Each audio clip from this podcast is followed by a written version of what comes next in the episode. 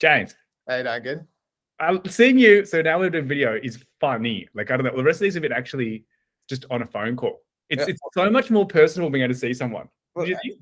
this is our first like vid- video live recording of a conversation slash podcast, and now I get to.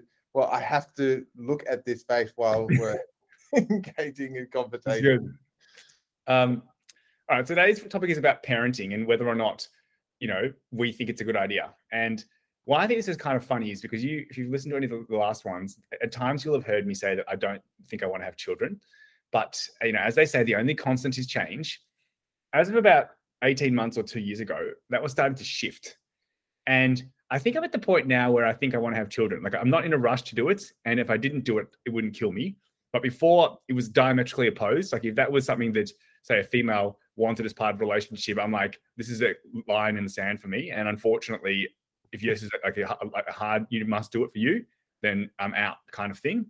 And so I've just shifted. And so I think honestly, I hope I would look into the future and smile. But it's funny, like you know, I've been quite in the no children boat for maybe 10 years, I'd say. Yeah.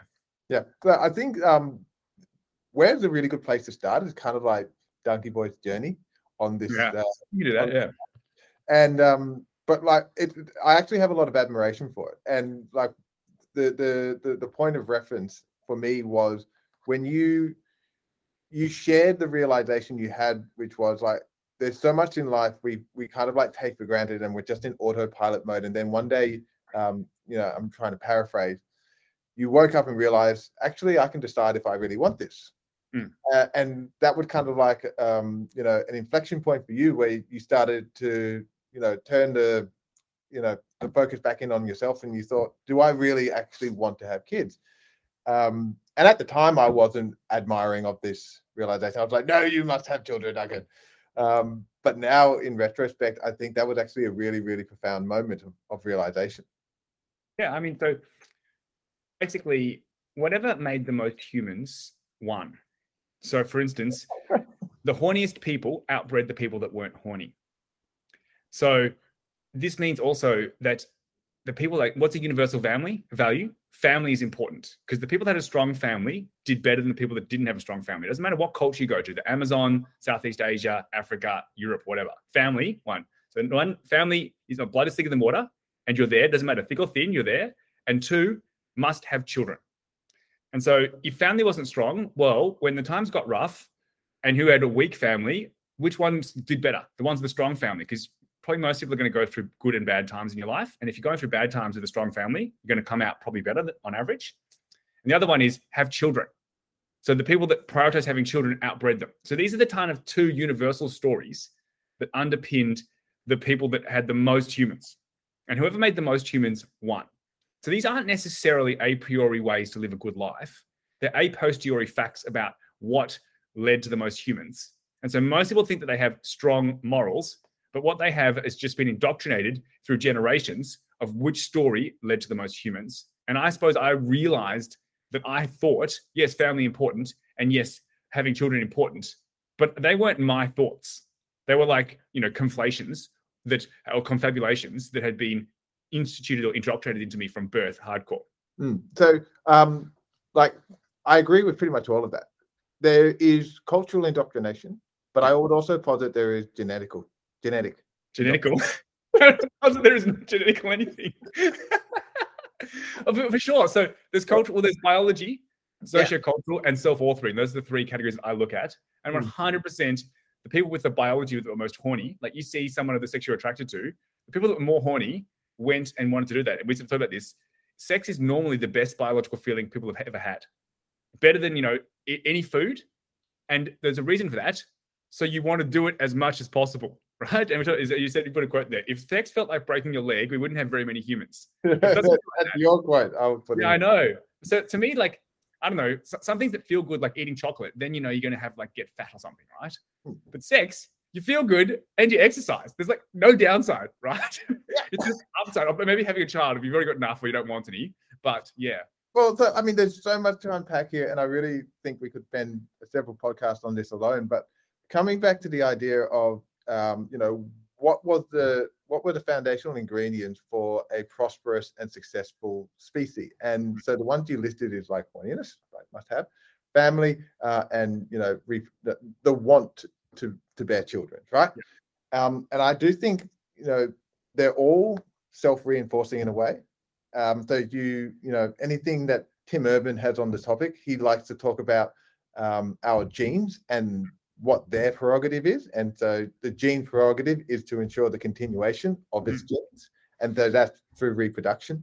Mm. Um, for me, what I think is when I look at you know th- these forces that we can uh, attribute to our biology, uh, they stem from what happened when you know we as a human species evolved in such a way that we gave we we gave birth to babies that were insanely costly to raise. And what I mean by that is um, when a mother has a child, this child is entirely uh, dependent on the mother. It's not like a baby giraffe that can get up and just walk off and feed itself. That's, uh, a different thing, though. I think this is. It, it is a different thing, but it comes back to this idea of why is family so important, right? Why do why have we got these indoctrinations in like embedded in us in such an early age? It's because our genes figured out that if, all, if, if we want to continue the species, then we have to be cooperative. The, the point I'm trying to make is this idea of cooperation or this idea of family stems from cooperation. This idea of cooperation stems from the need for us to pass our genes on. You see me shaking my head. There is a like absolute statement, I think, James. Well, I think yeah. that there are components of this that have to do with cooperation, and I think that so there's many like like things. And we'll go back to where you sort of started, uh, and I won't go off down this tangent. I think. Um, to me, there's your biology, and they're definitely programs baked into your biology. So some things like horny, vertigo, when you don't eat, you get hungry, etc. Right? But not all things are baked in there. So there's no language. You don't have any language. There's no mathematics. You know, there's no you know whatever psychology, etc. Mm. So there are some things uh, like that. Also, things known as cognitive biases, uh, you know, etc. that are baked in. And there are things that your programs that you build. And so there's your biology. Then there's the nurture, which is upgrades done to you from the people around you, whether it's your family, whether it's society, whether it's a school, whether it's a university. And then there's upgrades that you do to yourself. And I suppose over time, hopefully the portion that is self-authoring or upgrades that you've done to yourself goes up. And this is Kegan's levels of uh, development. And that if you get to self-authoring, I think that you may be 50% self-authored. And if you get to self-transforming, you might be like 80% self-authored, which are the two high levels for him. And so from my perspective, I suppose I was going along and I had the standard stories, you know, must get married, must have children as an example. Family is important. And I started to realize that I hadn't chosen these. Now, I wasn't against them, but I realized that I had implicitly taken them as articles of faith, you know, mm-hmm. just like, of course. And I started to try to question them. And so, one of the things that I've sort of thought in the past is for all the most important areas in your life, I think you should have your own definition. And importance is sort of two things where you spend the most time or the things you care about the most. So most time, as an example, is work. Hopefully, you have your own definition for work. And I've written a blog called uh, Maslowtonic Education, which is my mashup of words. But then family, as an example. And so to me, if family is just blood, you're living their story. So there should be people that are family that you aren't blood related to, as an example, and you didn't need to get married to. So I have people that I consider family in my life that aren't traditional family. And part of it also was okay, what does it mean to be a parent? And then, okay, what is a child? And it's like, oh, okay, that's interesting. And so to me, what I thought is, well, I definitely want family. And I think there are 10 people in your life that could be considered family. And these are people that you have unconditional love for. That was one thing. Doesn't matter what happens, you're going to be there. Most people, it's conditional. And then the other one of family was, well, children are people you help, I thought. And so most people do proactive downside removal, nappy, you know, feeding them, but passive adding upside. And I was like, I don't particularly feel like I need to change someone's nappy or to get up in the middle of the night to like, you know, feed them, you know, or whatever. I'd much rather focus on the adding upside. And I need a weekend, they need a weekend. So I didn't want to add the upside as my second job coming home, you know, and trying to fit in a bit of half an hour edgeways helping. I wanted to be able to do it on work time. So I had what I sort of called work children, which were people that I cared about at a much deeper than others, and also people that I tried to help grow or to, you know, uh, you know, level up much more than normal. And so I, I, suppose by my definitions of what family and children were, I had them. It's just that I didn't feel I need to have them in a traditional sense. Mm. I think that there's a, there's a lot to um, like respect in regards to finding your own meaning in certain things and and like whether you want to call that your own definition or or meaning, it gives you it gives a lot of power to you taking, um, you know, control in terms of what it is that you want to make for yourself for your own life, um, and you know how you find meaning in all of that. I also think that it is important that we do have some form of universal uh, component so that when we say what did it mean to have a kid? we know we're talking about the same thing. Because we could sit here and we could talk about adopting. We could sit here and talk about babe, uh, work kids versus biological kids. Mm. all of these kinds of things. And so for me the topic um, we're trying to explore here is should duncan have kids well, that's one of it. It's just parenting yeah. at writ large. Not necessarily should I have children, and your thoughts on having children, etc. Yeah. yeah. But like, I, I, I, do, I do think it's it's really great um, for people to be able to ask themselves, like, what would being a parent mean for me? And it could well be like, well, I actually see, you know, my role as a teacher, if I work in a school, mm. as just as meaningful, or like that that mm. version of, um, you know, of raising, you know, a, a generation of children as well. So I, I do think um, there's a lot in there but I definitely feel strongly about the distinction of whether you adopt or not is not important, but being that primary caregiver mm. of a of a child from like let's just say from birth for for argument's sake, mm. um, and what that entails. Mm. Yeah, so just to go back to you, I, I was you know born and I was like, of course I'm going to have children. You know, of course I'm going to get married. I was like, you want to think you've got values? Well, I didn't want to get married and I didn't want to have children. I'm like, you haven't even considered whether these are your values. You just are parroting the story which made the most humans and thinking that you are highly, you know, valued or highly modeled. I'm like, no, no, you haven't even questioned it. If you've chosen it as the right thing for you, cool. But if you haven't chosen it as the right thing for you, cool. Okay, so to me, I kind of went from okay, what is the meaning of work? What is you know the meaning of family? I want to have my things. What is the meaning of parenting? What is the meaning of being a child? You know, these are you know things that I try to build my own definitions from. And one of them is like I think you can self-author or effectively parent yourself. So one of the definitions out of parent is someone who helps, you know, people grow. So it's just a very low-level resolution thing. And I was like, what? Okay, so shouldn't I be a good parent to myself? I spend time with myself, try to, you know, have so writing, I write normally once a week on Sundays, and it's a conversation with myself. And so I think you'd make time to have a good conversation with someone. Well, you should make time to have a good conversation with yourself. And this is not meditation where you're trying to not think. This is the opposite, where you're trying to do very deliberate thinking both of which are valuable. And to me, if I had to pick one, I would take writing over meditation because it's just been invaluable to me. So that was like parent myself. Then there was like, okay, well, can you parent at work? And one of the differences was, you know, I did not want to live with these people from work. And whilst we might, you know, do social things from time to time, I definitely don't necessarily want to see them every weekend in a social sense. And I also didn't have this has to be for the rest of my life. It was just what I took at the time as a two-year time frame. Like, cool, I'm going to bite off for say two years investing significantly more, caring significantly more. And that was fine. And so that was leveling up there. And then I suppose like actual biological children, I was sort of against that because like there's only 24 hours in a day. And you need to resting or relaxing done well is recharging. And if you don't, you know, you recharge your phone once a day, you should recharge once a day. I have been rinsed for at least five years to the point of being in the red zone. Like, you know, you've got like minimal battery about to run out and that means you don't enjoy things you know if things are harder creativity sleep is shocking. Like you know it's not unusual to get two three four hours sleep a night despite being in bed for eight hours. Um, and i was like put a child on top of that? Like are you insane?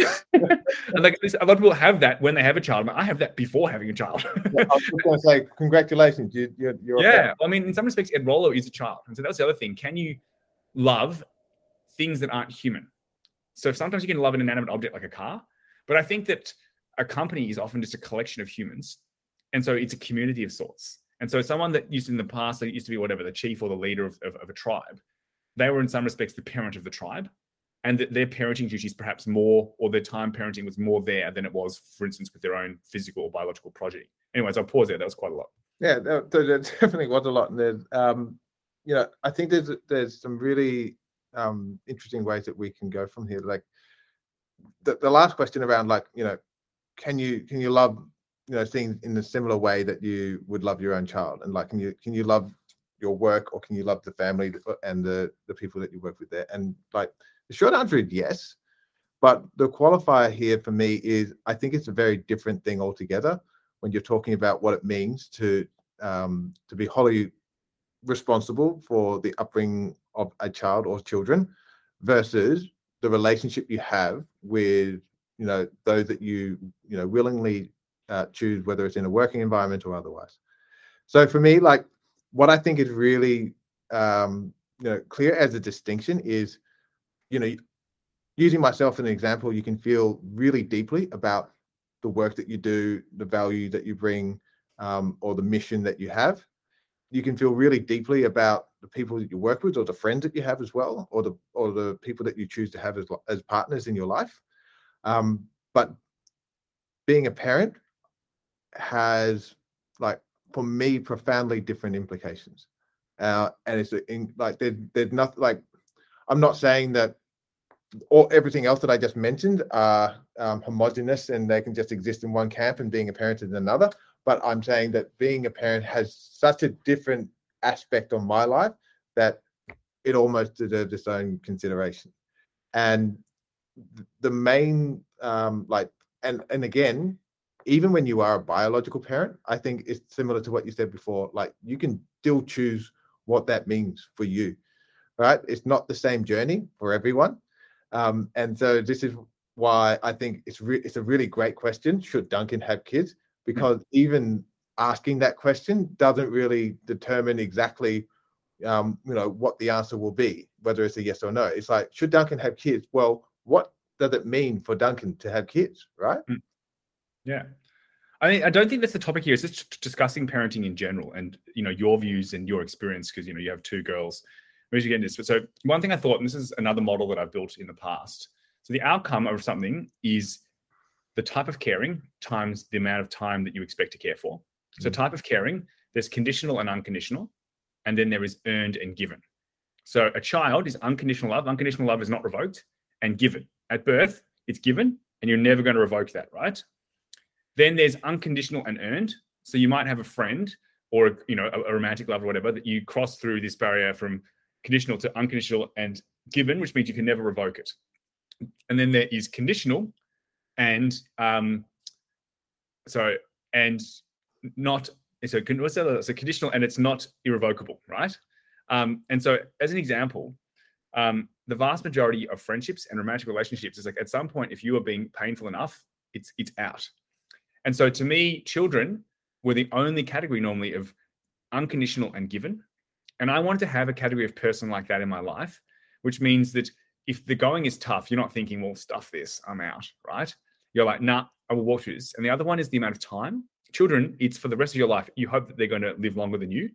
And so the strongest story about caring, which is the type of caring, unconditional and given, you're never even considering. It's not a consideration. Well, I'm going to put these kids up for adoption. And that doesn't enter the you know mindset of many many parents. It does not for some, but you know for the, for the vast majority, not. And also other one like, oh yeah, I care about this job for two years. No, it's like the rest of your life. So I think you can care to the level of children if you had that story for something. But I think it's easy to have that story for children and hard to have it for anything else. And so, as such, it's hard to act in a way like a child's having a tantrum. How can I help? Your partner's having a tantrum. Suck it up. I've had a hard day too. Get you know, get your own, fix your own sort of things. So I thought that that model helped me explain certain things, and I was hoping to try to get something which is unconditional and given that I'd care for about for the rest of my life. Mm. And as an example, I think a company that you're building can be that. And so, as an example, Steve Jobs, I think he cared more about Apple than his family. You know, Elon Musk, he's not spending too much time with his kids, you know, X and Y. He's get more with, you know, SpaceX and Tesla. So I do believe that there are people out there, you know, Gandhi, whatever, that have cared significantly more about things that aren't their biological children to a level that is as much as can be cared about. Mm. No, I, I, like the, the idea of like unconditional given or unconditional and irrevocable. Um, I think it, it's, a, it's a good model because um, it, it's very models. No, you only got you know band model. Go on, Yeah, it's very hard to find anything else that could possibly fit in, um, you know, that definition or distinction. Uh, even even when you try and factor in things like marriage, right? You most people's think, marriages are revocable. Like there's plenty. of very much revocable. They're very much revocable. Um, yeah. um, but you enter into like the spirit of a marriage, right? Is the idea that it is forever but when you get married with someone, it's not like, well, this will be over in a few years. It's like, no, you're you're entering it with the intent of it being, you know, till death do we part. Um, but with at, but with the knowledge that if it does turn out to not quite go as you had planned, like there is a get out of like there is an escape. Totally. I um I do think, and let's just um like you know say we're dealing with the the the reasonable person here. There is no escape clause with children. Like this is your Most people don't consider it. I mean, there are people that put yeah, oh, that's why I say let's just majority of people. we're dealing with reasonable. You know, in in law, like what does the reasonable person um what did the reasonable person do? Um and and yet that like I think you know for for that consideration alone, it's it's an incredible um it's an incredible decision to make. And without being able to to think about how did this affect me because it is for life, as you said, you hope that, that they outlive you. Then there's no putting the toothpaste back in the tube once you've made that decision. Uh, and so, yeah, Also, say like this is another one. Like in in some societies, it's socially acceptable to put kids up for adoption. Um, in some, it's not. So I've um, spoken to people that I think honestly regret having kids. Um, but that doesn't mean I don't love them. But you know, on balance, they're like if I knew what I know now, Mm. I probably wouldn't do it. Mm. But if they were to put the kids up for adoption, they're also excommunicating themselves as modern day excommunication from everyone. They would their, their family would never speak to them again. Their friends would never speak to them again. It's like unconscionable that you would do this. Now, if that person, I don't know, is like depressed and hasn't gotten out of bed and you know whatever, but if they've got like you know modicum of functionality, like you know you can walk around, literally in the social circles that you know I think you and I sort of normally in, putting kids up for adoption, no one would speak to again. They're literally like that person is the kind of person that we do not want to associate with, and so it's not possible, even if they wanted to, I think, to to do it. So it's like by hook or by crook, you're in, right? And it's it's a really interesting idea there, I think, that you're sort of pushed into this. Well, I think like sure, there's that there's the sociological aspect of um, you know judgment by your peers. Hmm. For me, I feel like and like you know I I talk about this a lot with my partner. Like it, it is hard. It is the hardest thing that I've ever done. It's the hardest thing that she's ever done, and your feelings as an individual at times are just like you know where where do, where's the escape uh, button kind of thing. How do I get out of this? But you know that you never seriously consider it not for your own sake or the um, the fear of judgment of others, but for your children's sake. At least that's the way Let's we. be honest. If you put them into an orphanage, they're probably getting a better outcome than with you. Not kidding. uh, well, mate, like that might be a, a consideration, and consider the inverse, right? If you really feel that you are not suited to be a parent, and you really believe that putting them up for adoption is in their best interest, then I would say that person would probably be best suited to to do that to put them up for adoption, irrespective of what other people would think of them if they, you know, were to judge them harshly. But for me, um, no matter what the situation is, I like as a as a parent, I put my children's um, you know, auto, like their well being ahead of my own, and that's all stemmed from the fact that you know they had no choice in the matter. They did not say like, "Hey, I would like to be born. Could you do me a solid, please?" I'm like, no, they they were brought into this this world with absolutely no say. And so, as you said in the beginning, like the, the love and the care that they get is given because they had no say in the matter. I think you mentioned something. I think this is a really good point. Like caring about something more than you care about yourself. Hmm. And for a lot of people, the first time and maybe the only time that happens is when they have children. But I do think that it is possible to care about something more than yourself in almost any area, but that it's almost a default with children. But it sure as hell is not the default with people's jobs, as an example. They're like, no, I do not care about this. You know, if they weren't paying me, I ain't coming. Um, and so to me, one of the things that I wanted to do for a long time um, was to create, hopefully, a job and a workplace where I cared about it more than myself and where others could also find a place to do the same if they chose to. And so I didn't kind of realize that school to me wasn't something that I cared about more than myself. It was something that I was sent to do, and I didn't choose the mathematics. And I, I kind of knew the game: get good marks, hopefully get a better job and earn more money. So good marks equal, you know, being hopefully wealthier, and bad marks being, you know, poorer or whatever. Um, so I was playing the game called "Better to be rich than poor," not "I love school more than myself," you know. um, and to me, I don't know Gandhi. I think he, you know, his cause, you know, more than himself. Apple, you know, Jobs you know, more than himself. Elon, more, you know, getting to Mars and backing up humanity is, you know, more than himself. And so to me, I think that part of what it could be considered the good life is at least for some part of it, but hopefully for you know the vast majority, mm. caring about things more than you care about yourself. And to me, not just children. Some people, the only reason that they go to the job that they you know really dislike is to be able to provide for their kids, and that's fine. But why don't you like the job more than yourself and you like the children more than yourself? I don't think that's bad. I think that's actually a way for more energy.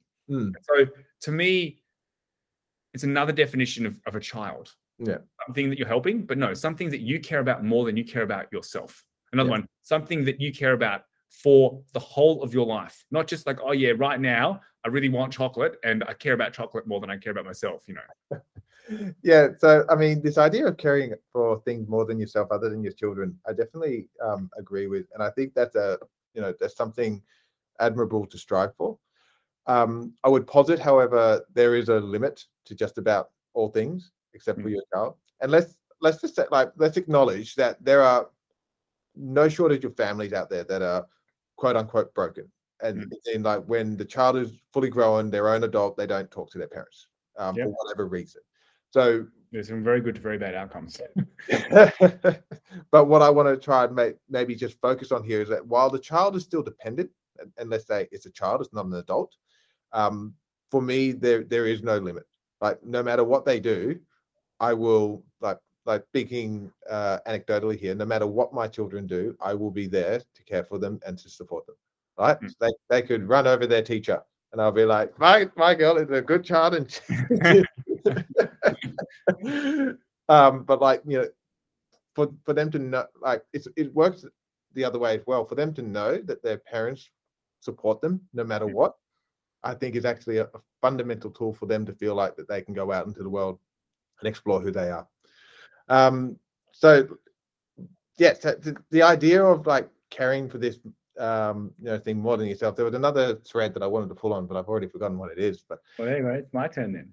Right. Um, for me, I thought we should do like, what is your parental history? So mine don't have any children, never been married, never been engaged, and that was kind of by design because until very recently, I would have said that I was not wanting to have children. Um, now, I, I, now I'm open to the idea, and I think probably would like to at some point, but I am in no rush, and I'm like a hard no for the next two years, as I kind of need to de-stress. Like I'm just fried from work and have been for a long time, and I don't think having children is some sort of you know walk in the park. So, what's your child you know history, if you want to call resume? Yeah. All right. So my my child resume is uh, I have two girls um, Isabel and Chloe, seven and four years old. Um, so I've been married for nearly 10 years, so, and in a relationship for 16. Um, and um, so, you know, my, my partner and I met when, you know, she was 18 and I was 22. So from a very young age. Um, and one of the things I count myself incredibly lucky uh, in that regards is that when we did meet, we almost uh, we very quickly established that we wanted the same thing. And it's not just, oh, we want kids and that's it. It was how we wanted to have kids, what our values were in raising children. Um, and how because when you're that young, you just have standard values. Like I don't think that like oh we we realized that we were propagating the same standard story. Like I don't like you were different. Like it's like no, nah, I don't buy that at all. It's like we realized that we were exactly the same as everybody else. yeah, well, yeah. I can give you I can give you examples, right? So the, the, the easiest and clear cut one that I think everyone will understand is that um, when when we when we're talking about how we wanted to raise children in their very formative early years, so from zero to three, let's say, um, Elise said that she would want to stay at home and be a full time parent.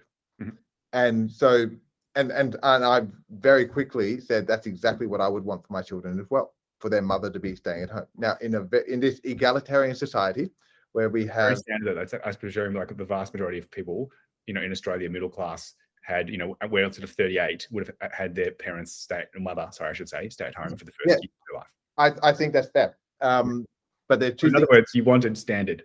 Yeah. And we found out that we were the same and, and standard. Yeah. it goes back to two things. One is what the um, the dynamic is in modern society. And two, going back to one of your initial points, is was this by choice or was this by default? Right. So in our parent generation, I would say it was a default cultural expectation that the parent would just stay at home and um, you know look after the child full time.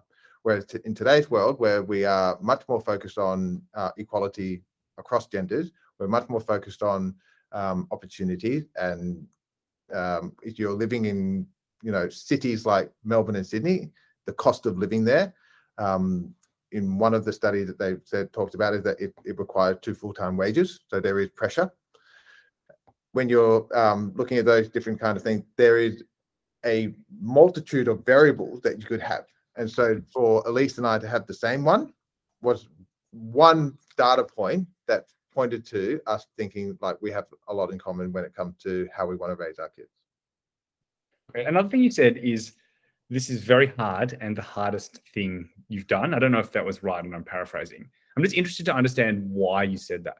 Yeah. So, uh, so what I want to make sure uh, is clear when I say that it's the hardest, but also the best thing I've ever done. And I, it was an oxymoron to me. Like 20 year old Duncan was like, hard equals bad. Yeah, Not yeah. hard and best. I'm like, what are you talking about? Yeah, we're going. Yeah. But like the more I think about it, um, like the more like the more meaning I get from things that I work hard for. Hmm. And mm. you know, one one quote you can attribute it, you know, the things in life worth having don't come easy. Mm. But um, to go back to your question, which is what does hard mean? Uh, the best analogy that I like to give people is you can just think of something simple like you know a glass of water, and when you pick up the glass of water, you're like, this is a very very unassuming, um, simple object, and you can just put it back down. So similar to you know Duncan, when he comes over and he visits uh, you know little little baby Chloe, he can pick her up and he can say, "Oh, this is a cute little thing," and it might wriggle a bit or it might you know make some noise and you know try and kick him, but he can put her back down and then off she goes, and Duncan can go back home to his single bed. Parenting is inside. with just me. It's a, it's a race car. Your Do you have a race car? Yeah. Parenting is a lot like picking up a glass of water and just holding it and holding it for 10 hours straight and not putting it down. Okay. And then that's when you start to get a better idea of what it's like because, um, you know, I can remember before being a parent thinking, you know, babies were babies, man. Like they're the cute little things. Sure, they can scream a lot. And there's this whole, um, you know, area of changing nappies that you might not particularly look forward to. But other than that, they seem quite harmless on the surface but it's only when you are you know in in the thick of it with this life force that is entirely dependent on you to keep you know the lights on do you know what it means to not have to put the glass down and so it's just hard because you're always on you're always engaged you're always um, you know activated in a way that you have to make sure that you are doing something to, to help the child so it's not like you know you're on the bouncy ball doing squats for 10 hours a day but you're um, you're not able to switch off or be at rest or even um, you know get enough downtime for you to fully recover before you go back into it again. Mm-hmm. So, did that help answer your question? Yeah, I was just interested to understand what you were trying to say with that. Um, and so I thought I'd give some context. So for me, like I thought that you want to care about things more than you care about yourself. You want to care about them not just for like one year or two years or 10 years, but the rest of your life. Mm. You want to have family. Um, and family is unconditional love, you know. Um, and if these are the only people that have blood, then you know, you know, good. I, you know, my sister, you know, has a child, etc. So I didn't want to have no, you know, small children in my life, like James's kids, etc. But I didn't feel that I had to have my own. so I was kind of like, I only get some of the outside, and you know, hopefully, you know, stuff all the downside. I can, you know, I'm already worried about this. So to me, that was that. The second part is that um, you know, if you'd asked me two years ago, I thought that climate change was very, very bad for humanity, and I think it still is. But the, one of the worst things you could do for climate change is to have more children or to more humans. And now I've come to believe that whilst we have yet to build the technologies that in train, like we we will uh, get to carbon neutral, and we have to be worried about our carbon budgets. And if we overcook it, there could be problems. But we're also going to take carbon out of the sky, etc. And so I now feel that climate change is a problem that we will solve and is not the biggest problem, and that however a declining population I think will lead to economic ruin and far more likely to have geopolitical kickoffs than climate change. And so, actually, climate, oh, sorry, human or population decline is a much bigger problem than climate change in my head now versus two years ago. And so I was like, okay, well, the worst thing you could do is have children. To the best thing you can do is have children. That, that's one shift. Um, a second shift is that my financial position is a lot better than what it was five years ago. Uh, you know, I was hand to mouth, um, you know, and have been sort of until sort of two years ago, and now I've got a bit of financial breathing room. And to me, you know, I don't think you want to be stressing about money the whole time, plus working in a hectic job. Like, you know, it was not unusually working 14, you know, 16 hour days for me. Um, and having children on top. Like, where's the time come from? There's only 24 hours in a day. Um, and so I very confident that I don't want to continue working at the rate that I have worked at. Um, and you know, I, I, think I could if I had to, but I sure as hell do not want to. um, and so there's those things. Then also what happened is my sister had a child about 18 months ago. It's nice hanging with James's kids, but they live in Sydney and you know, I live in Melbourne and it's you know, you don't see them that often. And then I had a girlfriend for about 18 months that had two kids. Um, that ended about two months ago. And at the beginning, her kids were very much a bug but by the end they were a mega feature and they were like something that I had come to honestly love. Um, and I miss them a lot. Um, and it changed my perspective. So I suppose I had, you know, you know, small humans or whatever in my life more than just a fleeting at a, at a picnic or something that I was seeing, you know, regularly, like multiple times a week and getting to know and try to help. Um, and so that was that. And then the final one is going to um, sound a little bit more crazy. Like to me, um, I think that if I was going to want to do this, and again, no time soon, that I'd want to do it as part of my day job. So I think you need time to relax, kid needs time to relax, but you also need time to be trying to do something. I just didn't want to be trying to help when I was meant to be relaxing. So the kid needs a weekend, I need a weekend. The kid needs time off at night, I need time off at night or whatever. And so if it was possible for it to be part of my day job, like one, two hours a day, which I think is not totally inconceivable, then that would mean that parenting was different. It's not, you know, this extra thing which is fun and rewarding, but you have to, you know, dip into your tank to be, you know, hard, you know, tired or whatever. I think James said you're so tired that you forgot what it's like to be tired. And so these are the confluence of factors. Um, and then the other one, which is sort of, you know, I don't think I would not have a nanny or an au pair to mean that I could get time off. I don't want to not parent. I just don't want to have to hold the glass for 10 hours. I want to be able to have, okay, well, it's Saturday. I'm going to have six or seven hours of holding the glass. You know, I don't want to abdicate responsibility. I just also want to be able to then go and get a coffee or take a phone call or have a nap. And this is also good for the kids too. So yeah, that's what shifted. Yep. So first of all, question for you, Duncan. Hmm. Uh, in the the recent, you know, um, about face in hmm. your decision, I don't think um, I would call that. I think it's a slow shifting of stuff over the last 18 months. Yeah, uh, from, from, a hard no to a yes, I would like to do this at some point, but I have no rush. And I would also not be fast if it never happened. Yeah. that's right. How much uh, would you attribute that to Elon Musk? Oh, okay. So, well, the, the, the, one of the core things that Elon has helped me understand is that population decline is a much bigger problem. So that's one of the factors. So I don't know what. So the, the major factors are and that climate change is solvable. Sorry? And that climate change is solvable. I mean, that was already going to happen. So I think that that's, that's a given. So he's helping understand that. Um, to me, the time that I've had with little people, nothing really to do with that. Um, becoming, I suppose, in a better financial position, he actually has helped with that because I've had some Tesla shares. um, but I think one of the other ones is like I honestly believe I've been able to self-author, i.e., parent myself, and I've been able to help others level up. And I was able to help with these two boys a little bit at the margin and also with my niece, Mac.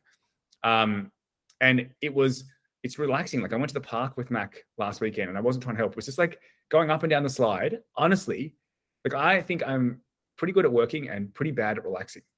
like I, I just, you know, sit on the couch, I'll end up in something dense and it's interesting, but at the end of it, I am not relaxed. I've just loaded more into the brine and the mind wants to do nothing. And certain types of being around children, not all. As an example, going to the park with my niece for an hour last Saturday was really relaxing and energizing, and all that like biological bribery love stuff. Like I love her. Um, went off, and then after that, I went and had a nap, right? Because I was tired. And James, I'm not sure, would have been able to go and have a nap or whatever else it is. And so it's like, hold on a second. You know, so what part is Elon? I don't know, 20% or something. Yeah. Yeah. But okay, so going back to your other point about um, you know, parenting is part of your workday. Um, and so just unpacking that. The first thing I think that is maybe something that we don't fully appreciate before we become parents, um, and I would put myself in this bucket, is when you think about what it means to be a parent and how much of your time you um, you commit to, your children have this tendency to grow up. And what I mean by that is at different stages in their life, it's a very different dynamic in terms of your relationship with them and your level of commitment to parenting. So, what I would say to that is the first, let's just say, like, even within the first 12 months, it's like the stages are like materially different. But let's just say zero to three is like maximally dependent on a caregiver being there for the child. I still right? think my parents parent me a little bit. I'm 38. so, yeah. There's, there's, yeah. Uh, yeah, but I would say they're very much part-time parenting you now. Like they can. Oh, yeah. You know, they're, they're, still helping. Yeah. And may they continue to do so. It is their duty, and they're solemnly, you know, sworn to do as such for the rest of their lives. Yep. but but what, like I guess what I'm getting to is like your the the the interaction changes over time. You know, by default you're not doing the same thing with your children when they're seven and four as you were when they were newborn and three. Yeah, sure. And and so I think like when you look at like what what did it mean for me to be a parent, you can think about it in different stages and having you know your your commitment to them between the in the baby years is going to be like I would posit materially different by the time they're 10 years old uh, by which point they will definitely want to have a tie from Daddy Duncan on the weekend because he's really embarrassing and annoying. And like they that's interesting. I think you can actually be someone to look up to. So this is an aside. Um, I think you said it was the hardest thing you've done, but did you use the word most rewarding? And so would you say hardest, rewarding, and fun? Would you even put fun in there?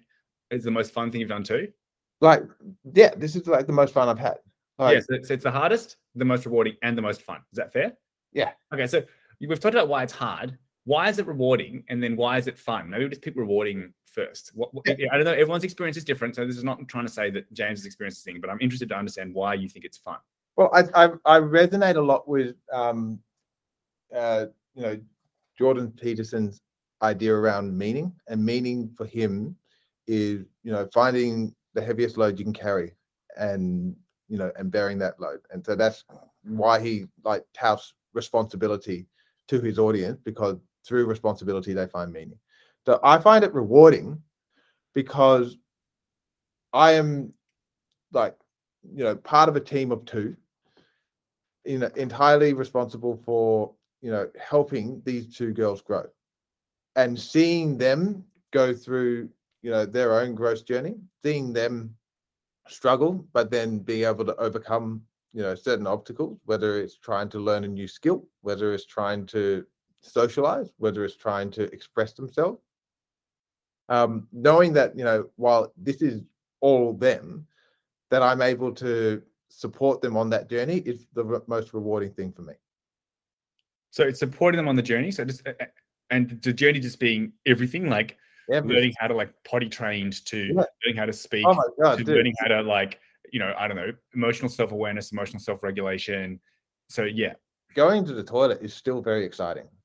It's like and yeah. rewarding. well, it's, it's it's it's rewarding because you don't have to change the nappy anymore. So like you you put yourself in a situation where normal is now like the most rewarding sensation because you no longer have to go back to mm. what you were doing before. Um, also, so one thing. Okay, no, no, you go.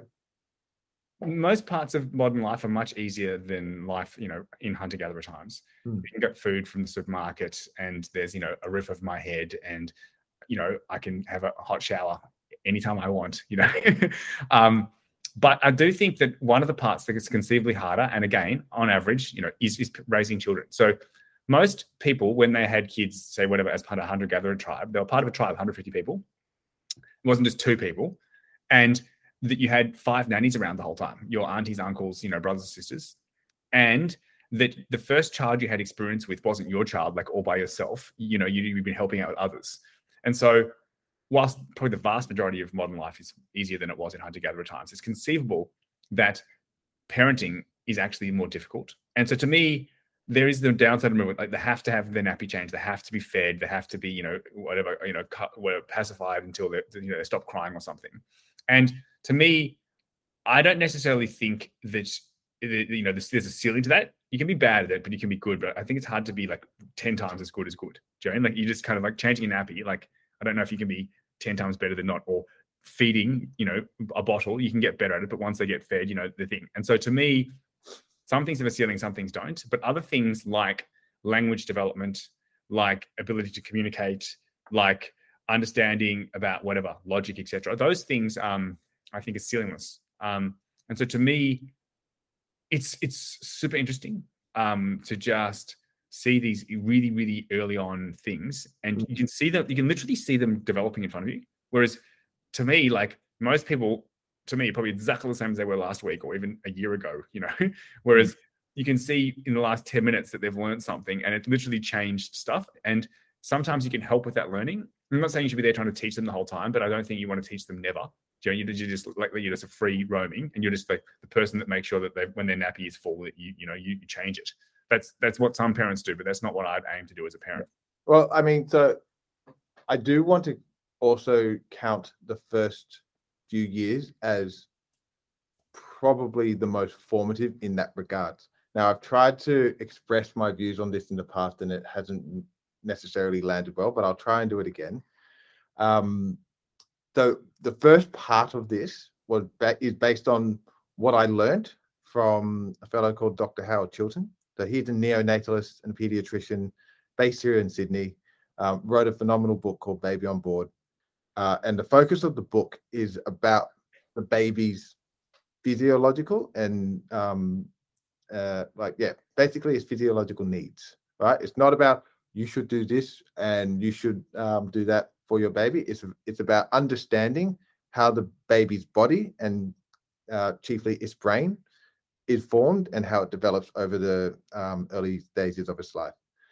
So the point I'm making is one of the biggest, um, like one of the most fundamental um, changes in the way I approached parenting was when I learned what um, what he taught, and that is that when a baby's first born, it is basically its neocortex or prefrontal cortex is underdeveloped.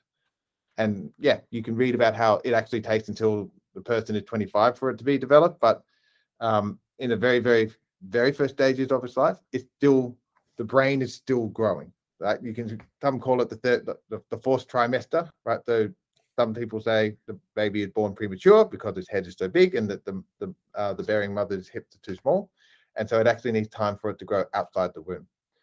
And so, what he um, equates this with, or um, how this helps to explain it, is in the very, very early stages of the baby's life, it's not actually looking to learn things on the reasonable or logical level, it's looking to learn things on the survival and safety level.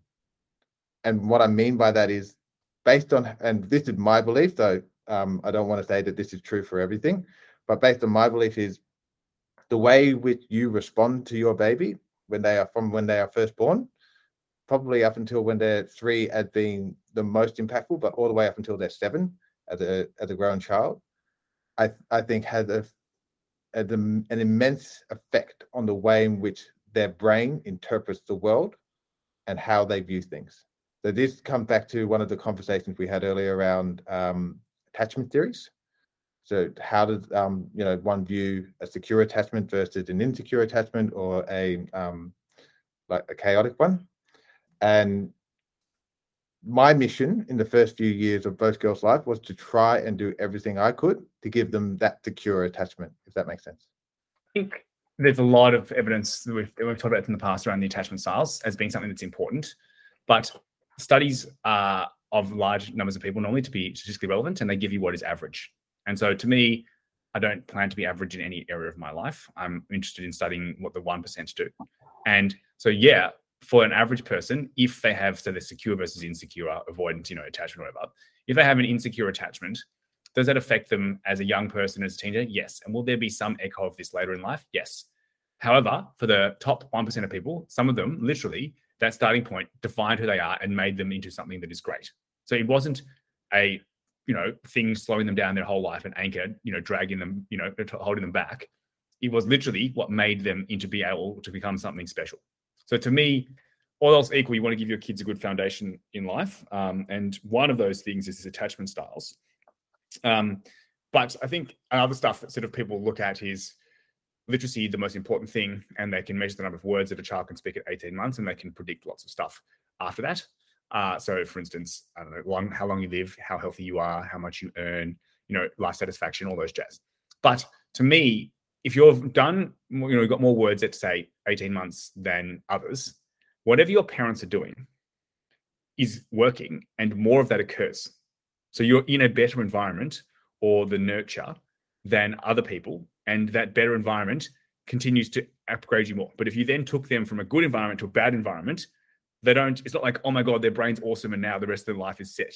So effectively use it or lose it, if that makes sense. And so if you had, I don't know, parents that were nurturing and giving a secure attachment for the first two years of your life, and then giving you an awful one for the next two years, it's not like somehow those first two years is what matters. And then after that, job done, you know, wash your hands of it, you know. so to, to me, um, normally they say those are the most formative because they can measure things afterwards. I'm like, no, there's the gap that's there, and it's easy to measure one thing, like number of words, and that you can track that through life. But that's normally because the environment you were in was good, and you know you normally stay in that good environment until you're whatever 20, and that by then you're not, you know, say for instance, literally they'll have 150% more words at 18 months. The outcome of that when you're 20 is seismic, yes. and that if you were to get someone from say bad parenting or you know low words or insecure and put them into a good environment at two you will reverse and they they may not catch up to the person that has been there from this but if they did so well so to me the studies say that those are the most important years because most people don't go from a good track to a bad track at that point or a bad track to a good track they stay on the track that they're on mm-hmm. and so of course every year is important try not to be bad and yeah don't get off to a bad start much better to have a good start but to me, the die is never cast. Um, you know, Jo Boaler, 90% of people don't have a biological impediment. So, for instance, hardcore ASD or Down syndrome or whatever, cerebral palsy might be an impediment that is hard to overcome. But the rest of us, the biological differences are effectively irrelevant versus the upgrades that are done to us by others or that we do to ourselves. And so, to me, it's really interesting. Um, really interesting. Maybe sort of shifting gears slightly. Um, I just like before you do that, I want to just make sure I clarify. Like, it it's not trying to put forward the idea that there's only one stage of a child's life that that matters, and then everything else is just like you know autopilot. Every stage is wildly important, and to you know to take your um, example um, and extend it further, you can do everything right until the child is um, you know 15 or 18 or 20, and then they have one traumatic moment, and then that affects them for the rest of their life. Yes. And so this like it's, it's about thinking about um, at each stage what how what is it that you want to try and ensure you are providing for for the baby for the toddler for the child for the um, you know the young adult etc and so you know when the child is first born you're not putting books in their face and trying to get them to you know learn new words and up there literally literally, I think you, you probably should maybe but wait until the words are. There should be the right words, and I think right. you, you, you, can help significantly. Right. So um, there's so many different dimensions. Literature is one. You know, like um, you know, attachment's another. Um, you know, social skills is another. Like there's yeah, growth mindset. There's yeah. many, many. There's not one that's you know the, the, the rule of all of them. But... Exactly. And so, like, I'm sure they all play a role at each and every different stage. So I'm not trying to say there's only one fundamental truth and that's the only thing that matters because I certainly would hope that that a parent because otherwise I would be parenting in a very different way by now. Hmm. Okay, maybe this is like knowing what you know now for yourself because you know you said that you always wanted to have kids, but I, again, I think that's a standard thing. Um, would you, you know, whatever you were like a already like a I don't know a ten out of ten, but I suppose with the benefit of hindsight, you're like a twenty out of ten for yourself. Like it seems that that parenting has exceeded your expectations significantly. Yeah. And I'm interested to know because like we didn't get onto like the why is it fun? We got onto like why is it hard? And that was an interesting articulation. And then why is it rewarding? And that was an interesting one. And we kind of got on that. And then maybe why is it fun? I'm interested like why is it fun? Right. well, so now I would say the most important, a really, really important um, factor in my relationship with my girls and what they want from me is play. Mhm. So when I come home from work, if they're not already really deep in some other activity, they will want me to play with them. Mhm. And if I'm not completely haggard from the day that had been, and like if they can actually pull me out of my my slump or my stupor, then it's really fun playing with you know with your kids. it's something that um, you and I have talked about in the past, where I think sometimes as full grown adults who do have a lot of things going on in our lives, we're very busy, we're focused on work, blah blah blah. Sometimes we do forget to have play in our lives. Mm. Um, you know, and I certainly count myself in that mix. Mhm. Well, these girls are constant reminders of you know play being a permanent fixture, at least for them, and they constantly try to invite me into that well. Mhm. And so I'm not talking about like you know sitting down on, on the floor and drinking out of pretend teacups. And, like this is real rough and tumble stuff, and I don't um, assume that it's the same for everyone. But when you ask me, like, how is it fun? Like I'm literally talking about throwing these girls across the room onto the bed, and like they get up and they run out, and I and I have to chase them down, and then I have to pick them up and throw them again. Like it's uh it's a it's, or any variation of that, or it's hide and seek, and Chloe will like stick her head behind a pillow, and her entire body is just sticking out for the world to see, and and you know you can be like, oh, I wonder where Chloe is, and she just starts laughing uncontrollably. So it's fun because it's like it just brings me back into that childhood mode of play. yeah, I think si- similar. Like, and play changes, but like for a while, I didn't do much play. Um, and I honestly think that like in some respects, kids are like Xbox. I'm serious. And but Xbox is like play on tap. It's it's different to, uh, in my opinion, watching TV. There's some immersiveness and there's some sort of fun or whatever. It depends what game you're playing, and it- it's really interesting. Um, to me, kids are this like play play thing, plus the biological bribery where the oxytocin and other stuff goes off, plus the kind of meaning where you can kind of help, plus the caring. So they're this like work can be play, but work can also be super stressful. So, you know, to me, they're like this combination done well of play, you know, it's reward. I know you're sort of hard, on is um, caring and love, like mixed together, which and it, it- it's sort of like different, you know, to like I don't know, an adult is a, a- a mixture. And again, like I don't have anywhere near as much time with you know children as you've had, James. That I've not experienced anywhere else. Now, it doesn't mean other things can't be fun, you know, interesting, you know, rewarding, stressful, but there's th- there's less of the biology side and there's less of the play side at work. Um, and it's really interesting. So it's not just like, well, are you just having children for yourself? And like, maybe. no, no, it's cool. Because we've got to wind this up soon. Would you recommend children for me? Um, and I think, yeah, I'm just interested in your thoughts because I think you're basically recommending it for yourself. I know we didn't really get into that, but like, I, you're basically a 20 out of 10. Children parenting is wildly childrening, is what I was about to say, has has wildly exceeded your expectations. It sounds like. Is that fair? Um, yeah. So if you wanted to use the thought experiment, like if I had a time machine and went back in time to my like 20 year old self, would I say, you know, stay the course or would I say, you know, run? it's a trap. It's a trap. Biological bribery. yeah. I would very much be like, you are on the right course, like stay the course because it's like it's about to be incredible. So yeah, it's 20 out of 10 for me. Um, I feel like we didn't really get to where I wanted this conversation to go in terms of would I recommend it for you? Um, and that you is that next time you want, but go on. Yeah. well, like I just want to make sure um, you know, I share that when I first had Izzy, you know, when she was first born, and I had all of the bloody, you know, chemicals going off in my brain, and it was just like abundance of love. I would just like in, you know, everyone should have this feeling mode. Like you should be a parent. Like everyone should be a parent because this is chemical high. So yeah, Yeah, but it doesn't have a everyone should problem with it. Like everyone should be high all the time. No, reality invariably rears its head. And not only do I realize the profound responsibility I now have and the, the toll that I am willingly taking on and the work that I'm putting in and all of these different kind of things, I'm now coming from a more nuanced point of view. And I personally don't think parenting is for everyone, but that doesn't mean I think people shouldn't be parents. Mhm. So, do I think you should be a parent? Like, I think you um, achieved level one, which is you want to be a parent. All right. I have, um, yeah, I actually do. But like, it's a very new thing. I want to sit on it, and I, I need to get less work stress in my life. I don't Yeah. think. Yeah, yeah. So, like, I think we're at step one, which is you are now, let's just say you are now open to the idea.